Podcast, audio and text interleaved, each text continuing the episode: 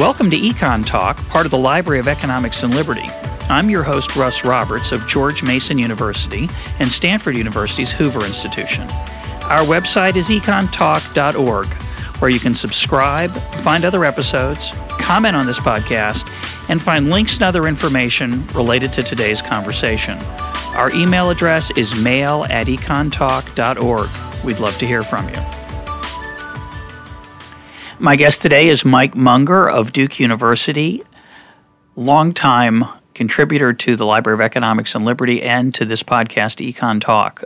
Mike, welcome back. It's great to be here.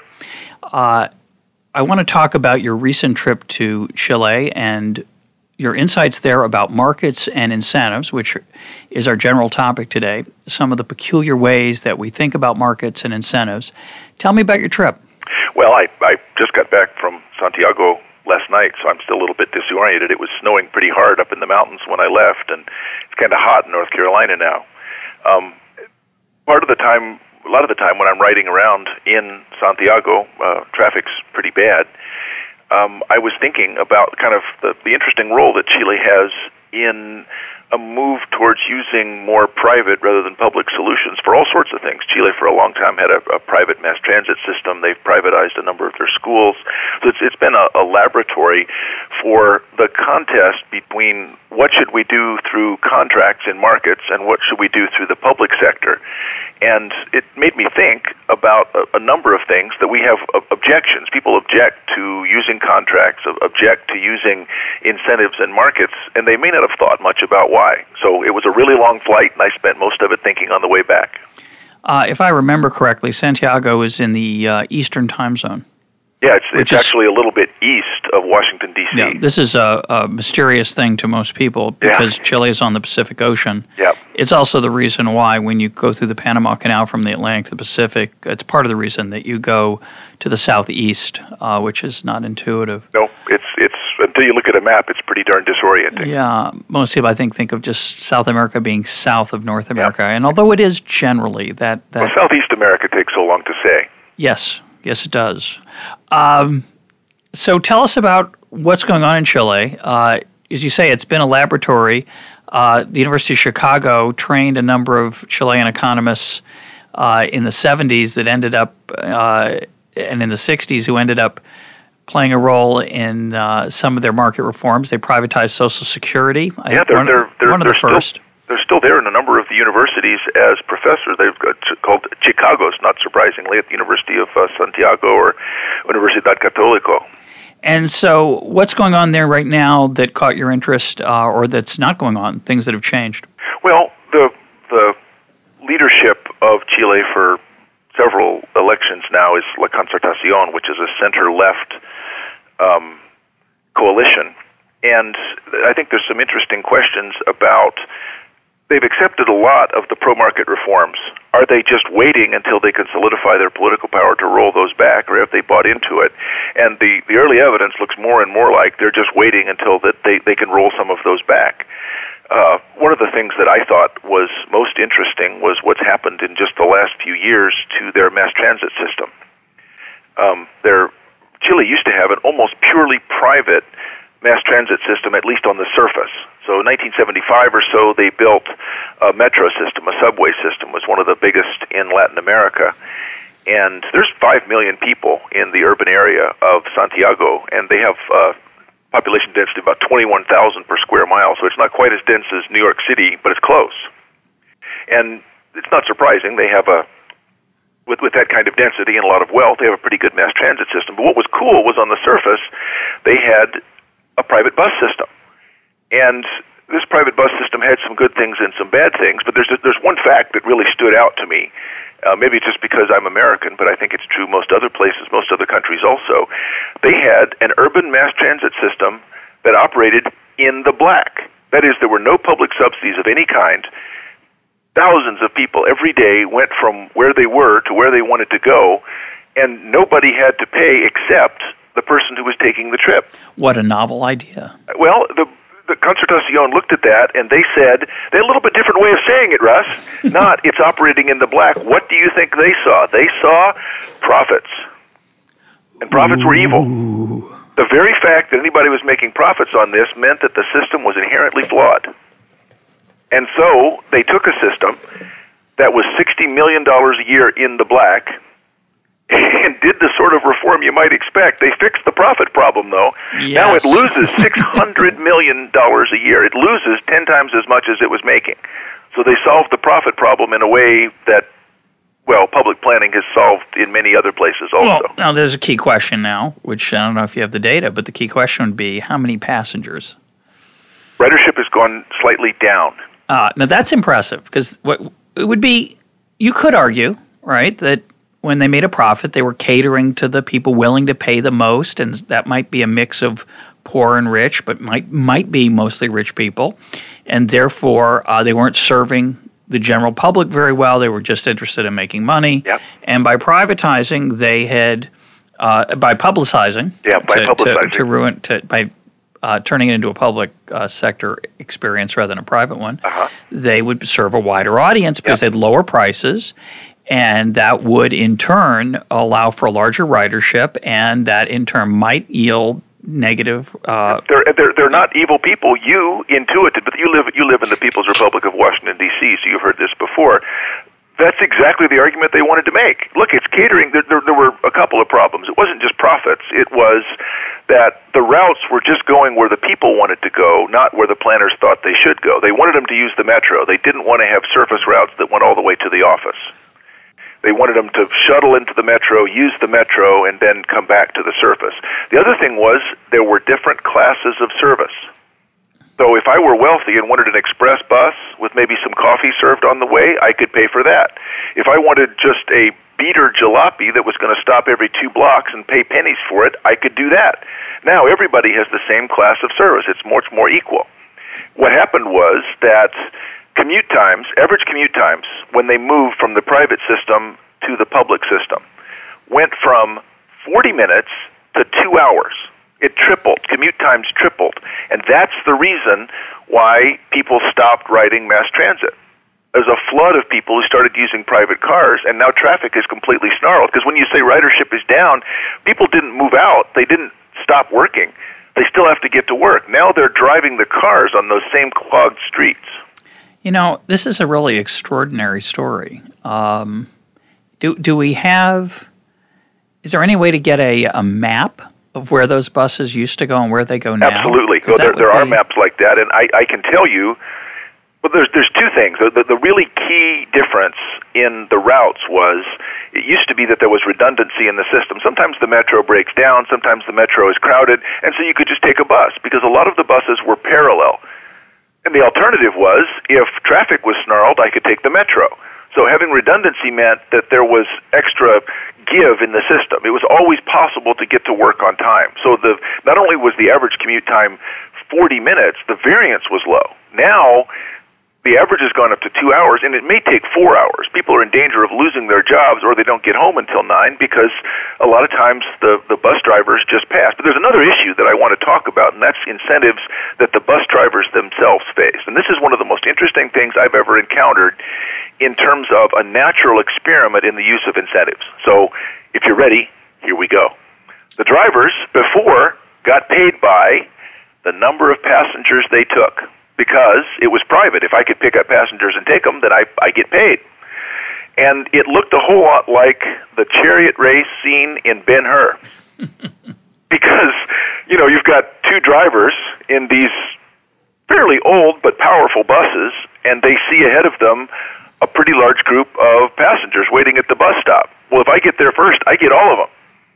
And they're doing fifty or sixty kilometers per hour on these crowded streets to try to pick up the passengers. So let's admit there was a problem with the old system. Yeah, that's a negative. But oh, absolutely. There were there were accidents. Um, fatalities, no doubt. There were there were a few fatalities. The drivers were pretty skillful. They usually only wounded passengers, wounded uh, people who were walking rather than killing them. Yeah, well, you know, if you kill people, it does reduce your chance to staying on the job. Probably. It, it, it, it, but it was bad. I don't I don't mean to make light of it. There really was a problem. And so the the two problems that La, La Concertación and the President Bachelet of, of Chile saw was, first, there were profits for the companies that owned the bus companies. And second, there was greed on the part of the drivers. A lot of um, urgency to get to those fares. Yeah, well, that's not necessarily a bad thing. Right, no, it's good and bad. Obviously, they were nice to people on their buses and tried to keep them happy and content. And, and tried to get there quickly. And, without killing them, because that's and if, bad if for I, reputation. And if I do a bad job, you won't get on my bus next time because another bus will be here in three minutes, a different company. So the problem was that they looked at that and they said, well, it's the market that, that's causing these people to act in a purposive way. So if we just take it out of the market, there's going to be a kind of human transubstantiation. They'll be different, and then they'll just work for public service. So now, here's the here's the incentives that drivers face. They do not get paid by how many passengers they have. They get paid by finishing their route as close as they can on time. Now, you can see this coming. What's going to happen? Yeah. If I'm, if I'm late, do I stop? Or if I see someone running, waving frantically in my yep. rearview mirror, do I slow down? Well, I, I can I can sort of see not doing that. One person waving frantically, yes, I'm not going to give them service. This is worse than that. There's thirty people waiting, and I'm five minutes late. I oh, I don't even them. I don't even stop. Don't even stop. It's not that I don't wait. I don't stop. I get seriously. I get zero pay for picking them up, but I do get evaluated on whether I'm on time. So people were waiting an hour and a half or two hours at the first bus stop because there's no reason for the driver to stop. Now, did you ever witness this in person? This is this is widely this is widely verified. Okay, I want all of our Chilean uh, it, it listeners to verify this because that yeah. that sounds a little bit horrifying, a little bit. Uh, I imagine it happens sometimes. You think it was a prevalent problem? Oh, but it, think think how much it would stand out in your mind. Yes, it would. uh, it, that that sort of thing tends to get your attention. Yeah. Well, plenty of drivers do stop. Occasionally they don't. But the, the point is, what is the effect of the incentive? And so here's my point, because it may not have been obvious. It is not just true that people respond to incentives in markets. People respond to incentives in every situation they find themselves. And so the way that we compensate drivers, it doesn't matter if it's a market setting or if he's employed by the government. It's going to have implications for his behavior. And so, the, you want the, to say that again? I, I, that's that may be one of the most obvious and profound things a guest has said on this show, because it is a very beautiful way of really getting at the public choice school of um, politics. I'll, I'll, I'll give you profound. Say it it's, as, not, it's not obvious. Say it, say it. Say what you said again about incentives. People respond to incentives in all settings. Yep. It, it doesn't matter if the, the mistake that the government in Chile made was they thought, well, the problem is in a market, people are greedy, and so let's take them out of the market. And so with the, my claim is people respond to incentives regardless of whether it's a market or government employee setting. The, the incentives that I have determine my behavior, and the fact that drivers got paid according to schedule and not number of riders meant at a minimum they weren't going to go out of their way to make sure that ridership was up. And here's the thing that that really started to hurt was they also changed the kind of bus that they rode. They used to be kind of small and nimble buses because they were doing sure. the Ben-Hur chariot yeah, race thing. Sure. And there were plenty of more right behind me, so it was kind of linear. And it's true that some of those were old, and they belched black smoke. And so the, the uh, Santiago government bought new buses that were four or five times as long, and they're articulated. They have these... Um, uh, It's like one bus is towing another, and then it, it, it's like a, a two train cars. So it bends in the middle. Yeah, that's right. It makes it easier to it's go like around a, corners. It's like a, a straw, one of those straws. Yeah, a bendy straw. So this yeah. is a bendy bus. So the, the new bendy buses had four doors, and all of the doors open to disgorge passengers.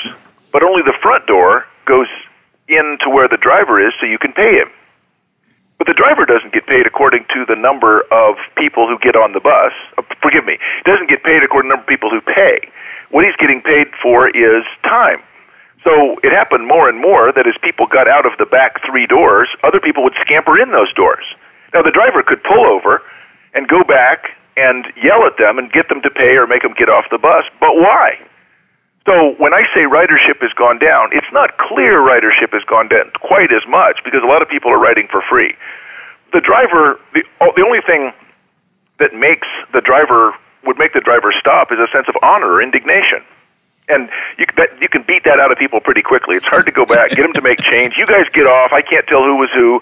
Everybody points at someone else. It's like being a school bus driver. Who wants to do that? And so the, the, the drivers routinely just watch people get on the back three doors.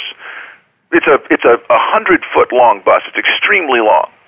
And it nothing happens. A hundred foot? It's two fifty-foot long buses. How how how many people can ride on them? Oh, a huge number. A huge number can.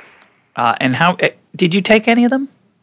No, they were they, they didn't stop. no, I, I did I, I didn't actually try. I, I, I would have liked to. They're they're they're, they're enormous buses. But I'm curious. One of the things uh, when I lived in Saint Louis, uh, the city added a light rail system, which uh, Saint Louis is a, is a pretty sprawly place, and it's a very bad idea to have light rail. But it's such a, a, a fad in, in cities now. It's too expensive to build a subway, which has been a really bad idea. So they build this... Uh, yeah, there's uh, even worse ideas than yeah, light th- rail. There are worse ideas, not many. A monorail would have been one. Yeah. Uh, but they went with the light rail, and I always found it... Uh, I would take it occasionally to go to a, a Cardinals game. Yep, that's that's. I, I've ridden it there too. A fine franchise uh, representing the, uh, an inferior league, but a, a fine franchise. And the the when you'd go down to see a Cardinals game, it'd be packed. Uh, and so I think people who did that thought this is a great success. But if you ever looked at it during the middle of the day, it'd be empty. I mean, there'd be you'd see well, three or four. Well, the middle of the day, and by middle of the day, you mean between nine and four. Exactly. Yeah, I don't hours. mean I don't mean twelve thirty. Yeah. I mean anything other than rush hour. There would be a handful of people on these uh, as these cars raced by, uh, these train cars. So I'm curious on these buses in the middle of the day. You have this hundred foot long bus. Is it empty, packed, sort of crowded? The ones that I saw were full. Uh-huh. And the, the problem is they don't come very often. What, what I really saw that was full over and over again were all of the bus stops. There's just not nearly enough buses. And I, I wonder, that must be to hold down the, they got to hold down that deficit if you're running a six hundred million dollars deficit. six hundred million dollars? six hundred million dollars per year. Is that well, dollars this is, this or pesos? This is in a city of six million, so it, it, is a, it is a big place. Yeah. Well, the, here's the other thing. The, the the the thing that I found. So wait a minute. So you say there's six million people roughly in the Santiago, in the in Santiago. Yeah, in Santiago, in urban Santiago, it's a huge city. So you got six million people. You got a six hundred million dollar. They're losing a hundred dollars per person. Hundred dollars per person. So if you're paying a roughly an annual fee. Family of four is paying a twenty four hundred dollar fee for the privilege of uh, riding a very crowded bus every once in a while. For the privilege of not riding it, yeah, mostly. Well, yeah, yeah, I would guess. Well, the so. average commute's gone from forty minutes to two hours. President Bachelet actually made a speech where she said, this didn't work out like we planned. We owe the people of Santiago an apology, particularly the poor people. So the very ones they thought they would serve by eliminating, although it, it's never been clear to me how you serve poor people by preventing wealthy people from having a different class of service. Uh, but they eliminated the better buses, hoping that that would make service better for the poor, and it's been a disaster. A lot of them actually lost their jobs. But they're happier because there's there's less inequality. They, you know, they don't have to watch the, the rich people on the fancy buses eating the caviar yeah, and the lobster if, tails. If you want to elevate the sin of envy to the status of a virtue, then yes, I'm sure they're happy. Yep. Well, there, there's two more things that we've brought up that were kind of technical details that I wanted to go back to. Okay. One was the routes. Okay. You asked about the map of the routes. Mm-hmm. Used to be that There, there, there are certain directions of transit from mostly residential to mostly business and industrial neighborhoods because that's how people commute. They go from where they live to where they want to work. And it used to be that the bus routes and the metro routes were parallel. There were some feeder routes to the metro because that's where people wanted to go, but there were only as many as that's how people wanted to go. If it was faster and cheaper to go on buses, that's how people went. And so the cost per passenger for buses still is about one quarter of the pass, the cost per passenger for the metro. It, it's just much cheaper to be able to use city streets. Mm-hmm. But what what the what the city did, what uh, the the new system Transantiago did, was to eliminate almost all of the routes that paralleled the metro. Now, almost all of the routes go to a metro stop or emanate from a metro, metro stop.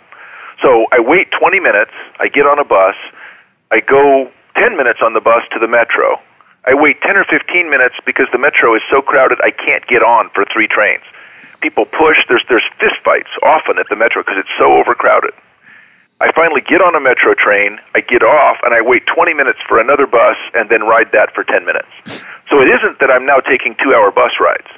What planners wanted was they just thought it was more rational to use the metro for longer trips and have the buses be feeders.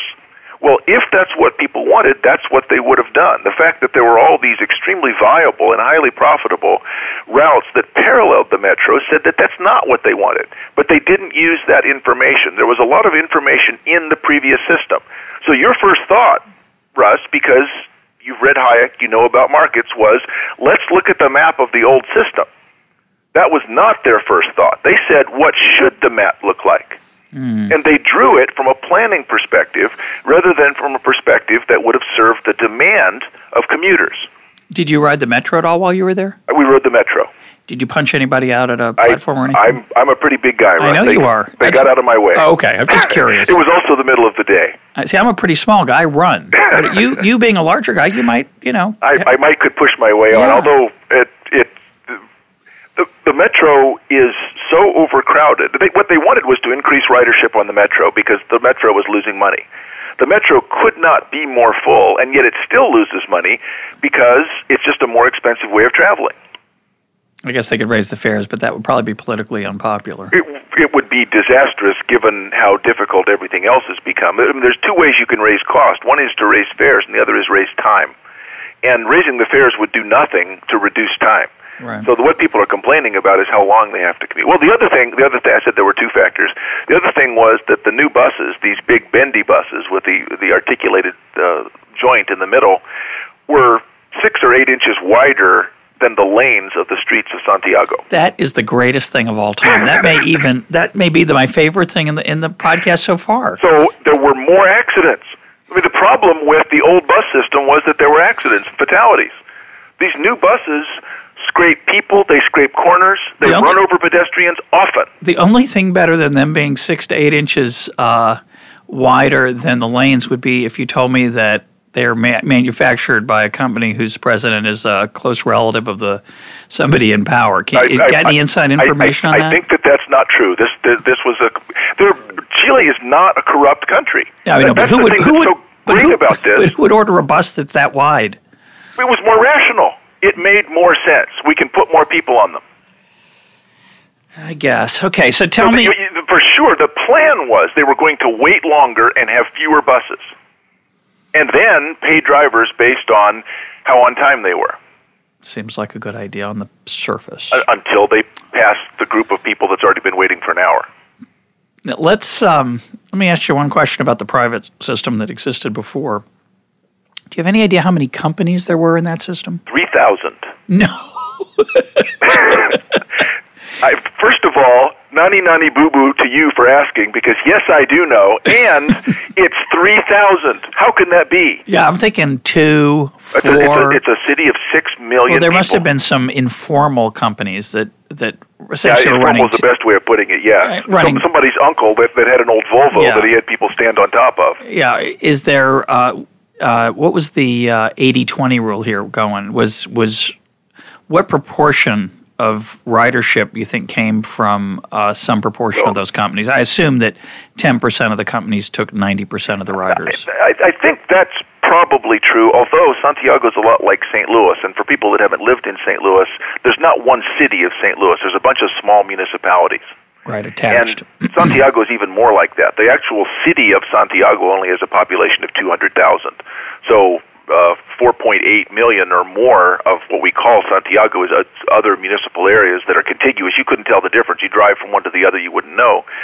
Um, and a lot of these bus systems were local because a lot of what the travel people wanted to do was local. Some of it was larger, so people specialized. There was division of labor. You had small buses that would just travel around locally and stop at every corner, and you would have large express buses that would go all the way from your neighborhood right to downtown without stopping and would have amenities. They would sell food and coffee. Uh, so what, when you say there's three thousand companies, there was a lot of product differentiation, and there was a lot of competition based on quality as well as price. But still, I'm sure you're right, that a relatively small number did most of it. Yeah, but still very interesting that there were so many. Yeah, there were many. three thousand that you could identify, not your Uncle Murray with the Volvo. So let, let's think about the, the political economy of this now, unless you have something else to say. Oh, this is great. Um, you have a system, the private system that existed before. Obviously, it had it wasn't perfect. Um, I, I don't know what the average fare was, um, and I'm sure it varied a lot by you know whether it was a neighborhood or an express. So there, there's some fare structure. Yeah. And there were these very visible negatives to the system, the, the Ben-Hur accident problem. Um, there must have been some, maybe some old ones, old buses. That, and pollution. pollution. Pollution and overcrowding. From old ones. Overcrowding on the bus itself? No, or, but there were too many buses. You looked around and looked, there were too many buses. Right, which is a standard argument about in this kind of setting that you hear economists make. There's going to be inefficiencies because multiple... Yeah, except each of these were, co- they're only there because they're covering their costs. Well, that's, I, I don't yeah. know that there were too many. Yeah, that's a good point. Um, so you had some negatives. The, the positives everyone probably pretty much took for granted. It's just the way the world was. Uh, the negatives irked people. And so there was a political uh, attractiveness to, uh, I want to say, I, I said publicized before as a joke, but yeah. and the next that's word. That's the word com- I've been using. Well, the next word that comes to mind is nationalized. That's not the right word. Uh, no, city, city size. City size, a horrible word. But to, to To take away the... By the way, is it against the law to, run, to have a private bus now? You bet. Okay. You can have taxis, but they have to be licensed. One And one person, one ride, presumably one person yep. per ride. So they they basically banned this functioning, successful, profitable private industry and turned its functioning over to the city, which has made a huge disaster of it from all accounts that I'm hearing from. It had a big increase in cost, congestion, to the taxpayers, and one hundred dollars per person okay. per year. So here's the puzzle, and this is will get us launch us into the next section. Uh, if you're right, and of course, you know I don't know if you're right. I've I, I've been I was in Chile in nineteen eighty-one, I think, uh-huh. for a summer. That was a different regime, different world, and um, so let you know I don't know maybe maybe you were fed some bad free market bias stuff, Mike, yep. while you were down there. You, you know, know how those people are. Yeah, may, maybe the system actually is working. I, I, great. I talked to a bunch of Chicagos. Exactly. So. But so if you're right, though, then you'd think that people would say, hey, we messed up. We really, as you said, the president makes a speech and says we made a terrible mistake here. Uh, we messed up your system. And as a result, uh, let's go back to the old world.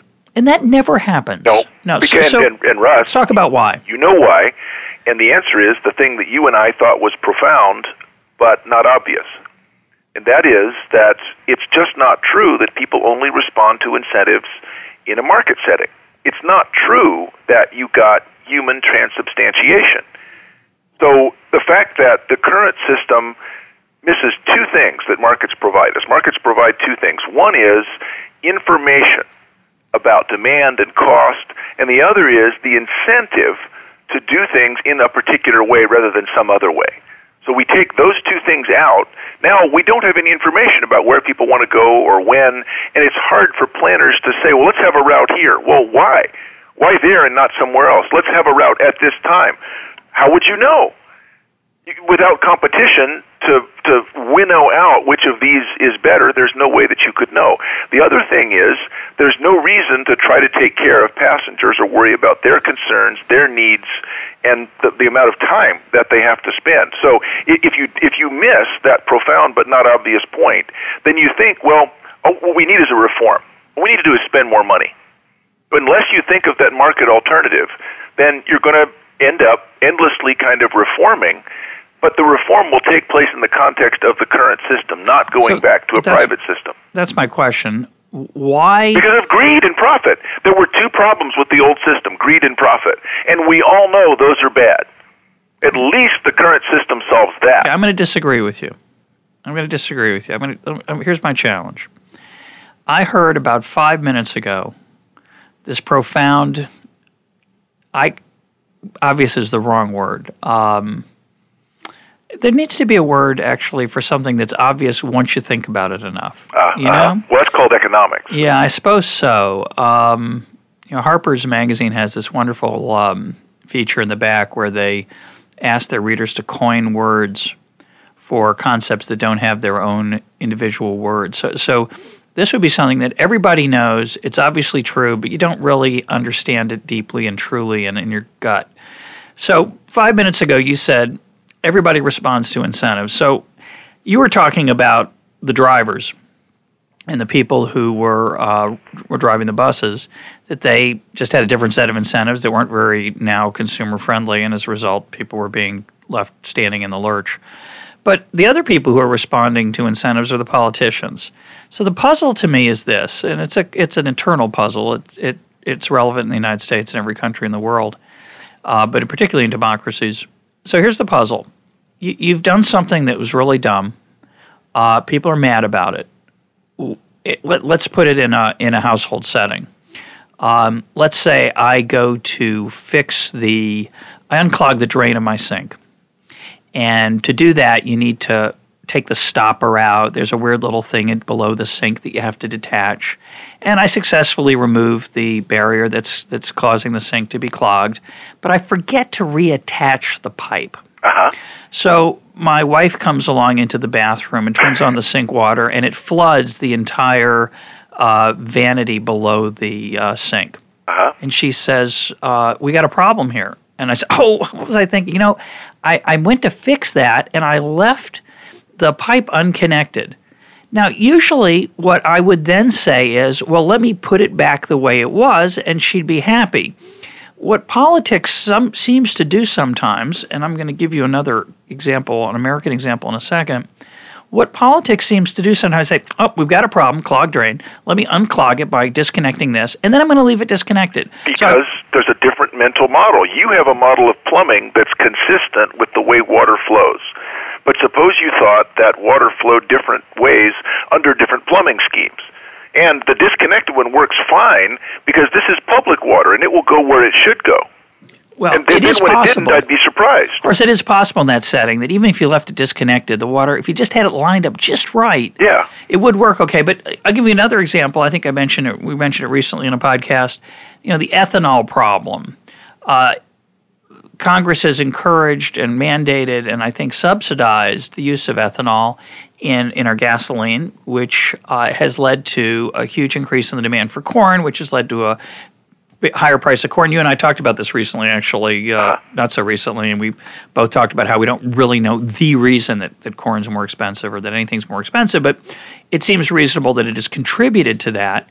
And a lot of people are saying, gee, that was a mistake. Yeah. We shouldn't have done that ethanol thing. Yeah. Um, It's not repealed yet. I wonder, and, and now here, in the case of the ethanol, it's obvious one of the reasons it's hard to repeal it is that the people are making money hand over fist. Yeah, they don't think it's a mistake. They think it's a it's a crucial contributor to environmental improvement. Well, to American national security. And that too, and to my children's health, yeah. and to a reduction of cancer rates. So, so in Chile, I wonder...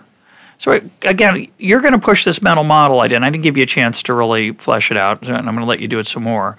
But there's, we can think of two reasons for why a, a bad policy might persist. One is, well, people just emotionally get attached to the bad policy. But the second is, is that, yeah, everyone thinks it stinks and it ought to be changed, but there's a political problem because the people who have benefited from the new regime are very resistant. They dig their heels in, and there's inertia in the political process that wouldn't exist in an industry that's losing six hundred million dollars a year. It would just disappear. Yeah. So do you have any thoughts on what might be going on there beyond the mental model? Well, why, don't you, why don't you articulate the mental model argument a little bit better?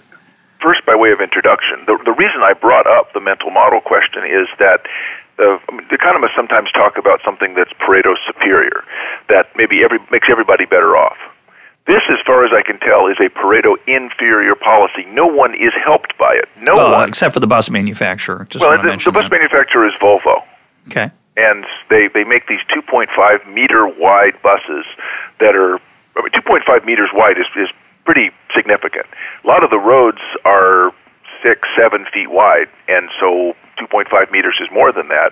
I suppose Volvo is helped, but they have no. Uh, they don't have a. Yeah, that's. They're not the they're, they're they're not really constituents. They're not really stakeholders. Nope.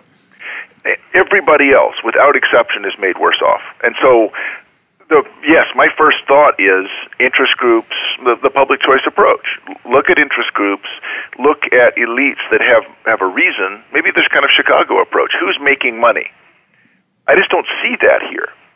And what I do see is a very serious, these are serious people, they they, they really want, I, I, I'm willing to believe, they're not cynical, they want to improve their society. And so when they see greed and profits, they honestly think, well, that's just wrong. That that is, it, it's unfair, and inequality isn't right. And so we're going to improve our society by changing this system so that it performs better and there's less inequality. Okay. Now, now, you and I think that's a that's a, a mistaken uh, fantasy. Well, I I disagree with it in some ways normatively, because I don't think inequality in the sense that different people pay for different levels of service is bad. But suppose you do think that's bad. Suppose you mostly cared about the poor and wanted to reduce inequality. So I understand that. That's fine. So there are people who feel that way, and let's say they're noble, well-intentioned people. So you put the new system in place, and it's an utter failure. Who then says, well, we just need to tweak it? Don't, aren't there people who are suggesting that, let me say it differently, are there any voices to go back to the old system? No. There there really are no voices to go back to the old system, except some Chicago's, because it's political suicide.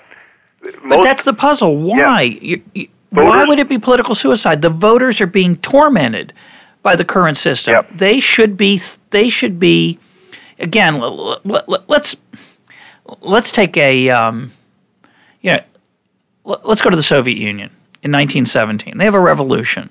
The revolution at the time was greeted by many intellectuals as a great success. Uh-huh, sure. Uh, it was a, it was acclaimed. People went and visited and said, my favorite quote is, I've seen the future and it works. Yeah. Well, it didn't work. Uh, they couldn't feed their own people. They had a, a so-called, uh, you know, uh, they had bad weather for, for seventy years straight, and yeah. their the harvest never really quite made it back well, to always the... Always less than they expected. Yeah, and one the obvious reason was is that the incentives that were facing farmers.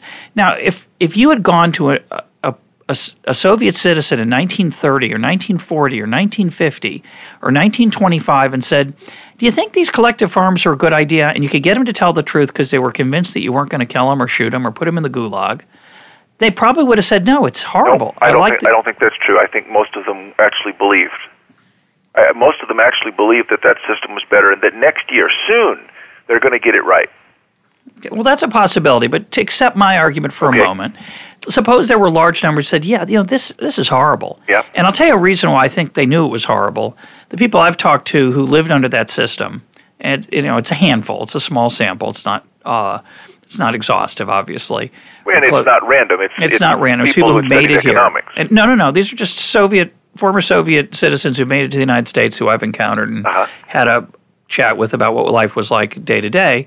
Uh, it was incredibly corrupt. Going back to your incentive point, there there was an enormous amount of of fiddling and, and dishonesty and destructiveness yeah. done to make sure that you complied with bureaucratic decree, and nothing done to make sure that you did oh, economically I, they, rational they stuff. They agreed with that. They thought it was corrupt. So they, they didn't like the corruption. They saw that. They yeah. lived in it. They they were yeah. aware of it.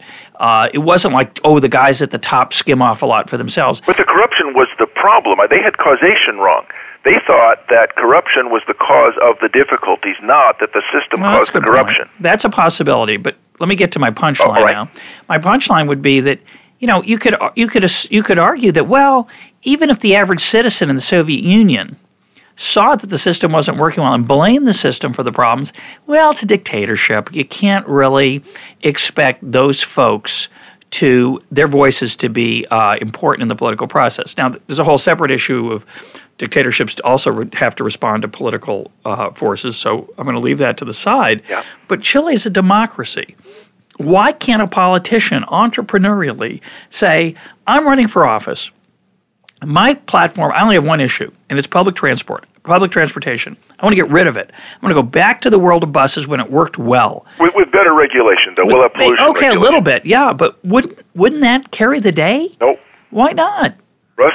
Do you think, well, let me say it differently. Do you think the average bus rider standing on the corner for two hours who remembers the day? They're not, it wasn't decades ago. It was last year. Yep. They remember what it was like when they had the nice bus. Yep. Why wouldn't they be in favor of it? I don't think that enough would, and and let me let me put your question a different way. How many cities in the United States have private bus systems? Uh, zero, I suspect. The problem is not different. No, I disagree, because Chile has the experience. They've lived through a private system. The average American thinks that, oh, yeah, if we had a private system, it'd be horrible. Only, it would only go to the rich neighborhoods. I, I don't think they thought of the old system as being private. I think they they thought of the old system as being the old system. And going back, for Chileans, going back to the old system uh, means that there are buses that were old and the problem with accidents, although there's enough accidents now that, that maybe they would. Well, um, U D I, the, the the Chilean party U D I, which is the the sort of Chicago representative party, uh, is taking that the position that you recommend for them, and we'll see how it works. There, there is one party that, that is saying we should re-privatize the bus system. Now, I guess it's possible, you know, having raised my rhetorical questions, I you know I guess it's possible that that it, that the average citizen today says, well, I I wouldn't I wouldn't mind going back to the old system, but what I want is the new system just improved. And would it work better?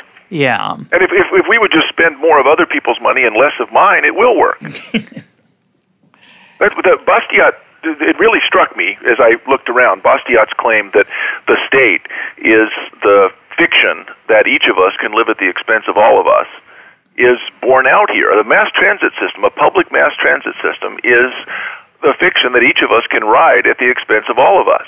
And you can't. And you'd be better off if you would just pay. Well, certainly if you add the fare and the cost that you're paying in taxes and the aggravation cost of waiting, you're much better off under a private system. Well, it's really interesting. Well, there's a there's a there was some experience. I, I wanted to recommend a, a book to your readers. Um, there's uh, there was some experience with Um, private urban transit in Los Angeles and Southern California. It was a book by Dan Klein, yep. a colleague of yours, and two yep. others, called Curb Rights. Uh-huh. And I, I think that's just why I actually wrote a review of that book some time ago. I think it's the most wonderful book. And it's more about taxis in a way than buses, although the distinction gets blurred once you start taking multiple people. Yep. And uh, it, the, I think it's a real question that most people... The, the reason I came back at you about why why don't we have private bus systems in the United States, it, it's just not an issue. And yet, bus systems are bad, really bad, really expensive. They they have almost no riders. And our roads are getting more and more congested. Why don't we allow private buses? Yeah, I guess um, throwing it back in my face like that, my, my, my pat answer, which is really not a good answer, is... was was the one I gave a minute ago, which is, well, people don't have the experience. They wouldn't, mental they, don't, models question. They don't trust it. They yep. wouldn't think it would work. But, you know, here's the, here's the – let's move into the mental models area, um, the question of mental models a little more deeply. What I find fascinating is you're right. Everyone in New York, Chicago, certainly L A, certainly Washington, D C, Boston, et cetera, would say, oh, yeah, we can't have a private system no. going everywhere which way and that way. They drive recklessly. It'd be unregulated. And you could say, well, they don't. My, my pat answer was, yeah, but they haven't had the experience of it. But but they have the experience of it in every other area, and it yeah. works great. Yeah. They have the experience of it in food. They have the experience of it in shirts. They have the experience of it with uh, – the creation of movies. Nobody says, "Oh, we shouldn't let private the private sector make movies. There'll be well, too they, many. It'll be." Well, we need those government movies. We need government movies. No one says that. Everyone understands that. That's well, they do have some experience. Have you ever gone to an airport and taken a super shuttle? That's a private bus system, but we limit it to taking to and from airports. And I think we give them a monopoly. Yeah. I oh, yeah. We we just, regulate just in case them. Incentives break out. We have to give them a monopoly. Right. They they have to pledge to charge a certain amount, and yeah. then they get a monopoly because yeah. Well, otherwise they'll be undercutting the taxi drivers that have a different monopoly. Exactly. Yeah. No. And and and because the way you would introduce the world of private buses, of course, in an American city, is that you wouldn't say, okay. Uh, this whole mass trans thing's a failure. The buses are incredibly expensive. They don't work very well. The routes aren't the right ones. So we're just going to wipe it out and let the private sector emerge. That would never fly, obviously. So you'd have to, so instead what would happen is that an entrepreneur would say, you know, I think I could make a profit with a private bus. And, of course, the city bus city would say, oh, but that would take away – the cream, you would be skimming the cream We're off the top. We're already losing money. We'll We're already losing more. money. That's going to drain even our few riders away. We can't allow it. So letting a thousand flowers bloom is just not going to happen. Yep. Instead of, yes, we want to get people out of their cars, by all means, let's have a private bus system, which is the right answer. Yeah, it's actually a, a really interesting thought. Uh, when you think about... That's been the biggest effect in Chile is how many people have gone from riding mass transit to taking private single-person cars on long trips to commute. Well, when I was there uh, twenty-five so or so years ago, there was a palpable, visible uh, brown cloud yeah. over the city that could be seen from the mountains. Uh, I assume it's better, but maybe it, not. It's, it's still quite bad. It's a, a it's an inversion like you get in Mexico City and Denver for exactly the same reasons. Mm-hmm. You got the uh, ocean and then the mountains. And yeah, and it, it, trapped it, it's in trapped in that basin. But I assume they've improved because they're a wealthier country. I assume they put in more regulation. Yeah, of they have more the cars now, and they have a little bit more in environmental regulation about emissions. That was one of the big complaints about the old buses, but that's a separate problem about whether you have to have certain environmental regulations that the bus has to satisfy. This was, we're not sure that the market is providing this right, and so the market can't provide it under any circumstance. And we're saying we were worried about the people who are least well off, and so everybody has to have the same horrible standard of service, which is hardly a solution. But it's fair. It's it is fair. In a certain repulsive, uh, destructive, uh, inhuman way. Yeah. Well, then I actually wanted to branch out just for a moment in the little bit of time that we have left. When we talk about mental models, people don't, if you said private buses, they would say, well, no, that would be wrong. And if you talk to them for a minute, they may not have a very good reason why. And they, they, maybe they do. Maybe they have arguments that I haven't thought of. So I'm, I'm happy to hear those in comments, folks. But there's a lot of things, a lot of contracts that uh, on their face appear probably to make people better off that we're going to say, no, no, you don't get to do that. And it's hard to say just why. And some of the re- some of the, arg- the examples that people use are use of drugs. Maybe I use drugs instead of using alcohol, so we have certain restrictions saying I can't sell you this, but I can sell you that. But one of the most interesting, I think, is organ sales. Now, we have a system in the United States where we constantly lament the fact that there aren't nearly enough organ donors. It's for kidneys or heart transplants after someone passes away, or even retinas. Skin, or... corneas. Yeah. Yeah. All sorts of things that, now, the, the way that a transaction works is somebody who needs something offers a certain amount for it. And somebody who has it says, now, is it worth it to me to accept that in exchange? And by organ donations, I'm not thinking so much about while I'm alive. I can't donate much while I'm alive. I can donate one kidney. But on my death, particularly in the event of, I heaven forfend, an yeah. untimely death, then it's... Well, millions and Harvest millions time. of dollars are being buried or incinerated when I would have accepted a much smaller payment than you are willing to pay for these organs that we're either burying or burning. Why? Why is it that I'm not allowed to write a contingent contract saying I will sell my organs upon my death to this company that will find a donor very quickly? And the company would be able to make money on the difference. Now, it's true that many people would not be able to afford this. But as it stands, we're basically saying that the price of organs should be infinite because we won't let it, anybody charge anything over zero. Because you're welcome to give it away. Yeah, I think, uh, well, and we're encouraged to give it away, but we're not allowed to... Um, and then when there's not so, enough, we wonder why. Yep. Um, I think there is a mental model factor to this, which is it creeps people out, whatever... Uh, There are legitimate arguments. I, I don't think they're persuasive. There are legitimate arguments about the incentives that such a system would provide if you could sell and buy them. Well, and that's that's the the the, the last thing they're that I wanted to get to. Compelling to me, but that, well, but it, but it, but wrapped up in this is a lot of times we say our objection to the use of incentives is really an objection to the disparity of wealth. So suppose I'm poor and say my only option is to sell my kidney. I, I need medicine for my daughter. Well, most of us think there's probably something wrong with that. You shouldn't be in that position. But we go from, you shouldn't have to do that, to, no, you shouldn't be able to do that. The one yeah. thing you could do to make yourself better off, we won't let you do. That's right. And I don't see how that helps them. If you want to help them, that's fine. Let's make it so that his daughter gets the medicine she needs. Now, it's an interesting question. Uh our emotional baggage about that kind of transaction. I think that is part of it. Uh, we wish it would just go away. Someone well, who is so desperate... Well, mostly we wish it would go away, but the, the the fact that we're going to say you can't use any kind of contract, I I don't know how much it would be worth for, say, someone between the age of twenty and forty to write a contingent contract in the event of their death that their organs go, and the payment only takes place if they actually die. So it's not that I get something and then I have moral hazard problems because I drink and ruin my organs. Um, it, it, it, it's contingent. Right now on my driver's license, there's a heart, which says that if I die, they can take my organs for free. A lot more people would have that heart on their driver's license if there were some flat fee, say, of one thousand dollars, which would many companies would pay to act as well, broker. More like ten. Yeah, but twenty, so, so, uh, a thousand. Yeah. A thousand would, would make a lot more of these available. There are I'm people. Not so sure. I well, people are dying. They're dying and li- living lives, lives of dialysis. Their eyes don't work because they can't get a cornea. This is a real important problem in the sense a lot of people are suffering needlessly because we have this baggage. Oh no, you shouldn't have to sell that, and so we're going to say, make pass a law saying that you're not able to. You're not allowed to, yeah. Um, no, I, I'm just saying I think it would take a larger sum than a thousand to get people to change their behavior to, to offer their do- you know, given that the money's going to go to the estate. And the cool thing about the market is one of us is wrong, and we would find that out. Yeah, that's what's so great. And maybe it is a thousand, but um, and maybe it's a hundred thousand. There, there's some price though that somebody yeah. would pay because now a liver is worth a million or more.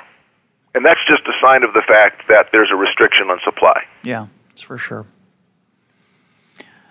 So what you know, what motivates this podcast for me, part of what motivates it, um, doing this thing called economic education that you and I are both involved in in various ways, is the idea that if people think about the consequences enough of what their actions are, what policies are, that will increase the demand for good policies. And um, What this what this mental model um, explanation suggests is that that's a pipe dream. That teaching people economics is not going to help. Not, I think it'll help at the margin. Meaning, some people who are maybe a little bit perturbed by a market transaction are now, if they realize how many more kidneys we'd get if we rewarded people, then maybe they'll move. But maybe it's not enough people. I don't know. I think a lot of people, If, if if you or I get a chance to talk to him for half an hour, would at least say, you know, I'm no longer as sure as I was. And maybe my goals are too modest. But I'm not saying we necessarily have to go to a market-based solution in every case. If people were just more skeptical about grandiose claims for planning solutions, I'd be happy, because that would have solved the Transantiago case. Yeah, that would move us a long way. That's we, true. We've got a private system. There's some problems, and they say, we're going to start over from scratch. We're going to have a completely different incentive system. We're going to have a completely different set of routes. What do you think? And I'd say, gosh, that seems like a bad idea. Yep. That's all I'm looking for. Yeah, if, that that's um, yeah, that that's a comfort, and I think we could get there. I think we're helping people get there. Although it's interesting, the failure of the Soviet Union, Uh, it it did end, I think, for many people, the empirical experience of, of socialism and communism, whether whether you whether you say it was a good, a fair experiment or not. I think a lot of people did learn the lesson that central planning doesn't work very well, but they they only learned it as a general lesson. They don't want to move to a socialist state. Oh, but, but, on, but on this particular area, they're per, say transportation, they're perfectly happy accepting yep. the Soviet system. But look at the look at the sleight of hand. It used to be the competition was between two different systems of organizing economic activity. And the socialist calculation debate in which Hayek and others were involved was, is it possible to get the information that we would need and be able to motivate people to act without being in a market setting, because the market has all these problems? And that, to that question, the collapse of the Soviet Union and other communist economies seems to have said, well, no, you can't do that. But there's, there's a, this is a different agenda. That's not what the people in Santiago said. They said, this is a problem of social justice. The fact that the market performs the way that it does creates problems of social justice. So all of the old arguments are being imported. All of the same solutions are being imported under that social justice agenda that used to be used in favor of communism, but now no longer you can because that debate is over. So all that's different is the rationale. Yeah, it's interesting as to who pushes that agenda, though. It's surprising that that there's still an entrepreneurial opportunity for that politician. Uh, part yeah, of it's that, that, that's why I stick to the mental models. I mean, I'm a student of Douglas North, and so he was interested in the mental models uh, kind of approach. But when Michelle Bachelet, the president of Chile, came out and said, I apologize, particularly to the poor, because that's the people that this policy was supposed to help, and nobody says, okay, let's go back to the old system, then there's something wrong. With us. uh, well, it's a fascinating story. Um, I'm glad you're back in the confines of the United States, Mike, but uh, you did, uh, the trip was clearly worthwhile just for that, those set of insights. What a phenomenal um, uh, case of applied political economy. I, I was incredulous, and then everything I learned just got better and better, if you like train wrecks. My guest today has been Mike Munger of Duke University. Mike, thanks for being part of Econ Talk. It was wonderful, as always.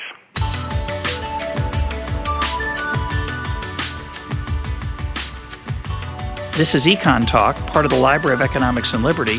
For more Econ Talk, go to econ talk dot org, where you can also comment on today's podcast and find links and readings related to today's conversation. The sound engineer for Econ Talk is Rich Goyette.